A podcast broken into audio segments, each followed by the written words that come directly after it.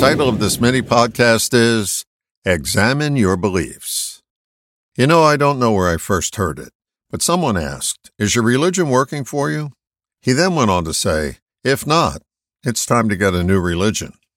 Since you never talk about politics or religion in mixed company, let's shift the topic to beliefs. Religion is a formal set of stated beliefs. That's pretty easy to understand. The same is true for a political position. The sticky wicket is when we attempt to force feed our beliefs down someone's throat or vice versa. My suggestion is simple. Before you attempt to jam what you know to be, quote, true, make sure it's working for you. If you examine your beliefs, you'll find that most of them were never independently arrived at. You got them from someone else well before you even knew what a belief was. Your belief is somebody else's belief. Think about this for a moment.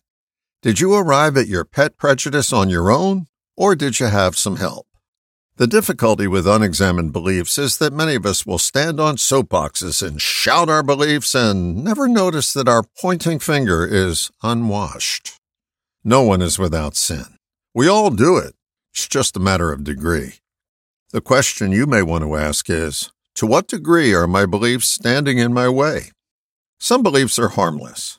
Maybe salt water does cure everything, as my mother would say as she encouraged us to bathe the wound in the ocean. Early signs of the placebo effect, maybe. Other beliefs just keep us stuck, and sometimes we attempt to stick everyone within earshot with our syringe full of syllogisms without testing them out first. This doesn't have to be a final examination. Start with a pop quiz and find a minor belief that isn't working for you and notice it in action. Don't attempt to change it. Just watch yourself execute the behavior associated with this belief. When you begin to notice your beliefs, they'll either stand up to scrutiny or they won't.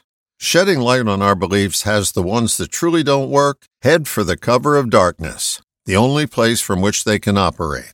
If your belief can't stand up to the light of day, you can be sure it's one that's standing in your way.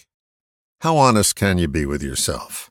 Your degree of honesty will determine how much longer your stay in the dark will be. Anybody got a match? All the best, John.